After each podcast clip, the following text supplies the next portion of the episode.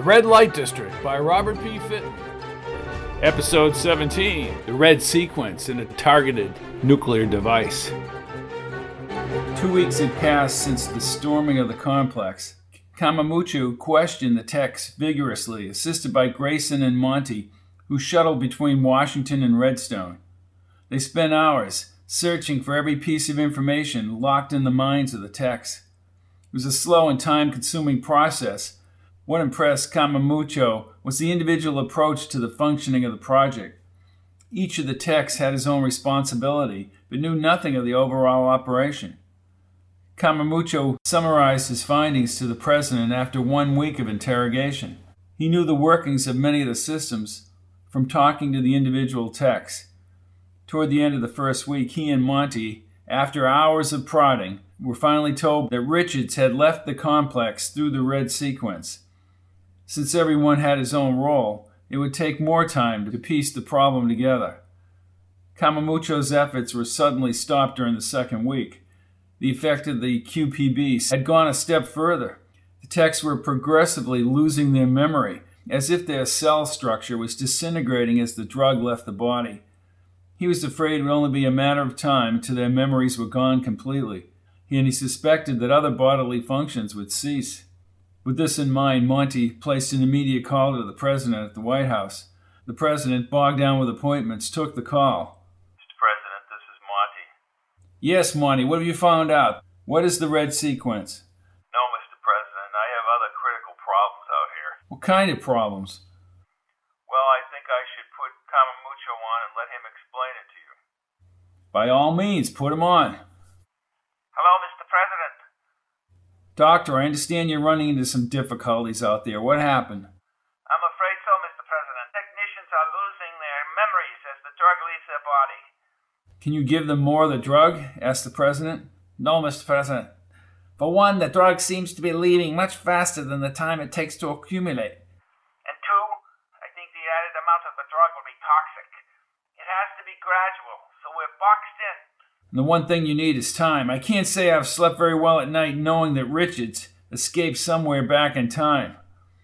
Mr. President, as I told you last week, we cannot establish a destination or motive for such a departure without gathering minute detail from each individual in this complex.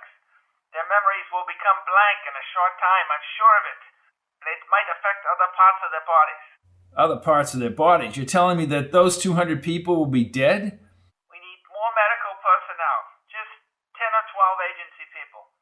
No, doctor, we can't risk anybody else knowing about this. The secrecy has to be maintained. You tell those technicians to write down everything they know about the red sequence or the project itself. It is not that simple, sir. Well, no one else is going to travel out there. If you want. Mr. President, this is Monty. I'm on the extension.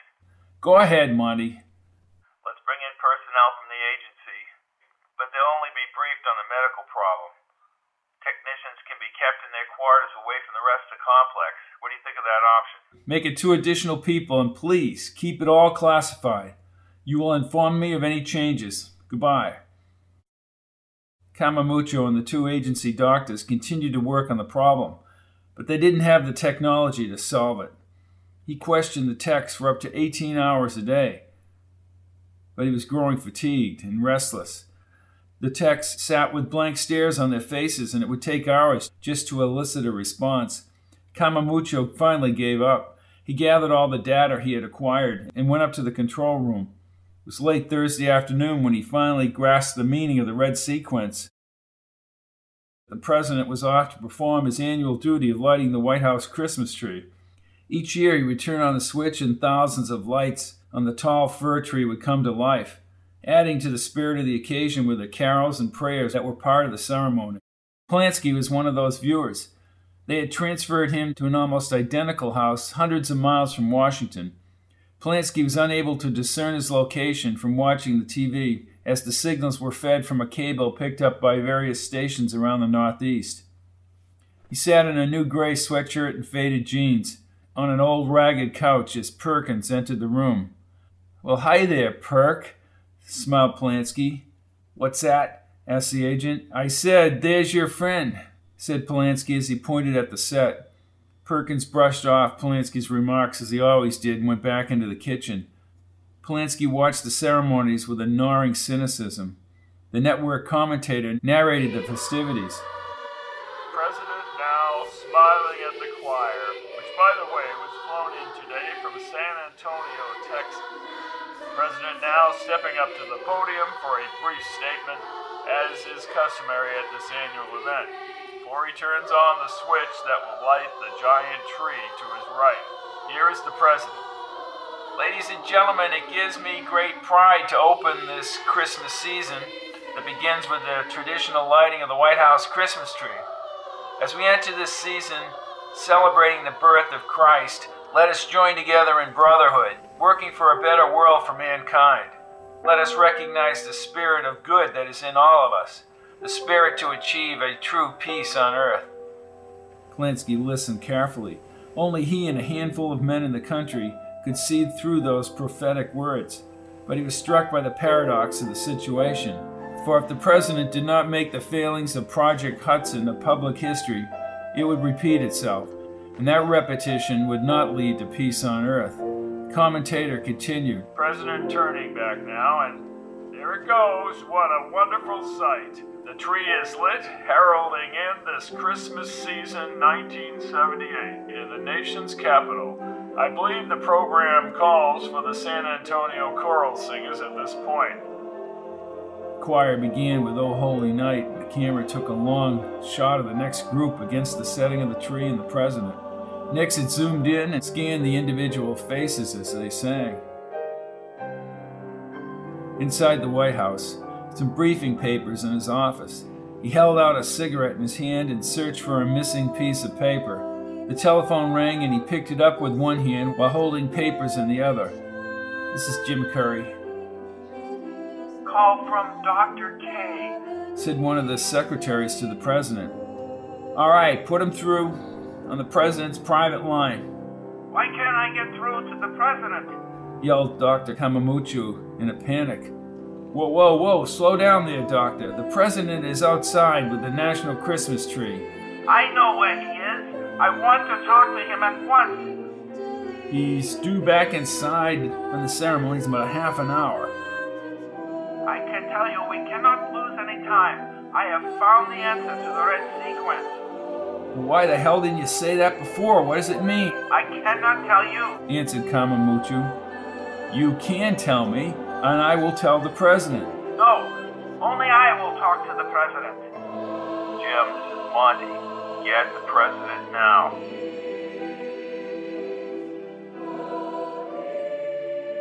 Polanski continued to watch the ceremonies for lack of anything else to do. Ah, this is so damn phony, he said as the camera superimposed a close up of the president's face over the entire scene. I'm really touched there, Perk. You're missing a command performance.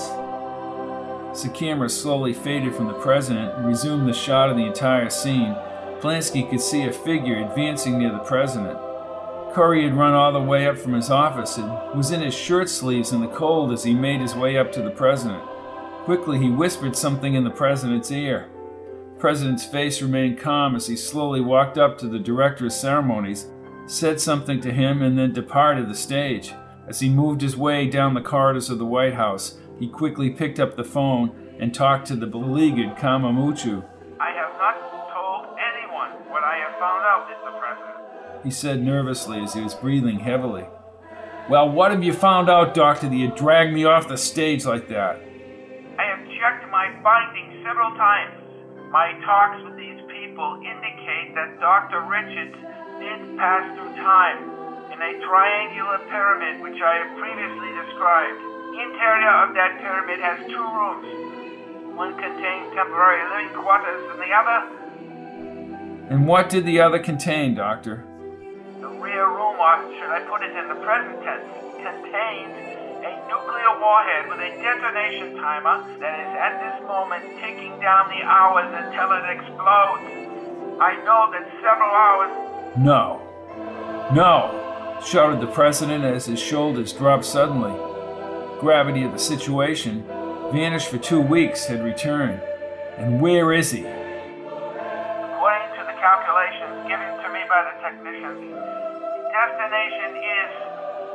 You are, Mr. President, Washington, D.C. The date of detonation proves to be Christmas Day. The president held the receiver to his side and pinched the bridge of his nose. He fought to control his emotions. Doctor, I want those figures checked and rechecked. This cannot be true. It's impossible. Things like this just don't happen. All right, let's assume the pyramid vessel is here. Is there any way to trace the exact location? All the instruments were set up in the exact manner that they were when Richards left, and we could lock onto the object. But not now. This man has covered his tracks by disassembling this complex. We are very fortunate we have this information. If we commenced questioning even a day later, we wouldn't have it. One minute, Doctor, said the president, as if the world were indeed coming apart before his very eyes. He looked at Curry. His aide could sense the hopelessness in the president's face. Jim, Richards has planted a nuclear device right here in the city, and it's set to go off Christmas Day. I'll get Rich in here right now, Mr. President, he said as he ran out of the office, scattering papers on the desk and leaving the president alone. The president slowly sank into his chair behind the desk. His mind was beginning to grow numb. His reasoning powers seemed consumed by thoughts of the nation's capital going up in a mushroom cloud. It was incomprehensible. He had worked for the defense of his country from his very first day in Congress 30 years ago. Billions of dollars, which he had voted for, were piped into the security of this country against a foreign threat. And now that threat was real, except that it was not a foreign threat at all. The ultimate irony was that the nation's capital would be utterly destroyed by a project funded by its own citizens. Mr. President, Mr. President, Monty, I, I, I don't know what I'm going to do. he's rechecked this, Mr. President. The whole scenario seems most probable. I just don't know. Mr. President, time for secrecy is over. Convene the Joint Chiefs and the Cabinet. The president was silent. In his mind, the president weighed the possibilities. If he broadened the number of people who knew about the project, its existence would eventually become public. But he needed the assistance and advice. Contingency plans had to either be drawn up or taken from existing documents at the Pentagon, or the city would have to be evacuated. The problem seemed insurmountable for him to concentrate on at this time. I, I don't know. I just don't know. Get back here with Grayson right away. You will give me your assessment when you arrive. I don't care what hour it is, just come to the White House at once, Monty. Yes, Mr. President, we'll solve this problem. Sir, we have to utilize the entire resources of the government. I wish I had your confidence, Monty, said the president with a shaky voice. Good night. At that moment, Curry came running into the room, followed by Neil, as the president hung up the telephone. They said nothing as the chief executive stood in front of his desk. Prepare yourselves, gentlemen. We're in for a long, long night. The president was awakened at 3 a.m. by Curry, who never seemed to sleep anyway. Both men made their way down to the yellow oval room, where Rich Neil, Grayson, and Monty were waiting in front of a blazing fire. The president wanted this to be a limited discussion, and they deliberately had not called Maxwell or Bradford. You'll have to excuse my appearance, said the president as he walked into the room in his slippers and bathrobe. He pushed his hand through his disheveled hair. All right, you've had several hours to think this over. Let's have your opinions. We've discussed this in great length on the flight, Mr. President. We have several options. I'll state mine first. Oh, please do, said the president, who sat, sat in one of the elegant chairs and felt the warmth of the fire with his hands. My frank opinion is this situation is hopeless. I thought immediately we could handle the situation, but we can't. We should commence evacuation of the city at once, formulate a cover story, and prepare for the worst. We, we could say, for example, that a terrorist group or a lone individual is holding the city at bay. No one can prove or disprove that if we handle it in the proper manner. I'll be candid, Mr. President. If Dr. Kamamucho is right, and I happen to think that he is, and if Richards has traveled here, there is no way humanly possible to find that bomb. To make an attempt could take years, and you have less than three weeks. Sorry to say that I have to take such a non combative position, but I feel this is the only viable option. The president stroked his chin as he looked into the blazing fire. The logs hissed and sparks flew into the air as he tried to evaluate Monty's statement in his mind. He turned to Grayson, still in his combat fatigues. Mr. President, I believe that we have the technology to make a sweep of the entire metropolitan district.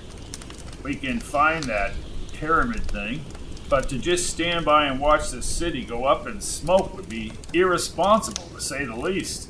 With all deference to Monty, I suggest that you begin the search at the earliest possible moment. Rich, I tend to agree with Monty. The situation is irresolvable. I don't like to say it, but it is irresolvable. Curry, well, first, Mr. President, let me ask the General a question. General, even if we have the capacity to find this pyramid, assuming that we go at 100%, we still have enough time to, to actually locate the device. Could be a very close call, if at all, said Grayson. And what if you don't find it? demanded Curry. Perhaps a combined effort would be more applicable to both ends, said the President. If we don't find this device, we will have to clear the city. Well, that sounds good in theory, Mr. President. But what about the public reaction? asked Curry. The situation would be one big panic in the entire nation, which is an open invitation from a real terrorist group in the future. Once the precedent is set, then. You're right, Jim, you're right, you're right, you're right, said the president as he folded his hands and looked into the fire once again. Once again, we fall back to that paper thin wall of secrecy. Let us assume that everything went according to plan. One, the city and its documents and records are evacuated in an orderly manner. Unlikely, but let's assume it. The search efforts culminate in success before the detonation. And three, no terrorist groups follow suit, gentlemen, he said as he turned away from the fire. We still have the specter of a congressional investigation as well as the press. All roads leads not to our handling of this crisis, but to Project Hudson itself. It was supposed to be shut down. And I'll level with you fellas right now. I'm damn scared about everything. We're completely pinned in. We can't let this city go up in a fireball, nor can I break security and start a nuclear war with the Russians. You have to tell me, what is the lesser of the two evils, gentlemen? Either path leads to death and destruction on a massive scale, he said with an expression of a man waiting on death row for the courts to rule on whether he lives or dies. The room was silent for several minutes. What about Polanski? asked Neil. It's a long shot, but he might know something about the placement of that bomb, said Curry. Yes, yes, Polanski, said the president. Mr. President, we've questioned Polanski about all this. All he knows is what he first said to you in the hospital. Mr. President, we could use a sodium pentothal derivative, said Neil. Yes, Jim, and then we'd be sure. Mr. President, I'm sure that would be a waste of time, said Monty. I think Polanski's told us everything he knows. But what about something he doesn't know? Something in the unconscious? Monty, I think you can handle this. If you leave now, you can be back here in a few hours, and you might find the location of that bomb. All the men waited in the Oval Office as Monty flew by helicopter to the small house where Polanski was being held in upstate New York. Polanski was soon under the influence of the drug, and Monty questioned him for several hours, but the results proved futile. Monty telephoned the apprehensive men back at the White House and informed them that further questioning would indeed be a waste of time. As he flew back to Washington, he had learned one fact about Polanski. Despite all the details he had been exposed to, he had told them everything he knew about Project Hudson. After five additional hours of discussion at the White House, action was decided upon. It would be based on existing contingency plans for the city of Washington, handled by a Pentagon task force. Everything would be delegated to subordinates in order to shield the men involved. At two o'clock, they would attend a cabinet meeting with the Joint Chiefs present. Everything would be related to the men assembled in the group. They would substitute the People's Liberation Force for Dr. Richards. The president would say bluntly that that group had planted a nuclear bomb under the city and it would be detonated at an indefinite time. Next, the men would meet with government agencies and local authorities. The networks would be alerted. that the president wanted airtime at 8 o'clock that evening. He would speak from a location well outside of Washington. All arms of the government would follow existing plans to leave for secret locations outside the city where they would continue the functions of government. When all this was accomplished, they would have two weeks to locate the strange chrome pyramid with Richards and the nuclear warhead inside. Join us next time for another exciting episode of The Red Light District by Robert P. Fitton. Presented by Fitton Theater of the Words.